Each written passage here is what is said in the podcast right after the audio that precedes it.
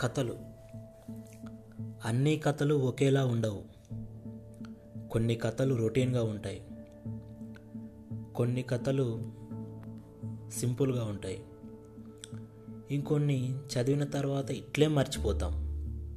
కానీ నిజమైన కథ మాత్రం మనసులో ఇంకిపోయి ఎన్నాళ్ళైనా ఆ కథ తాలూకు పచ్చని జ్ఞాపకాలు మనల్ని వెంటాడుతాయి మన వెంటే ఉంటాయి.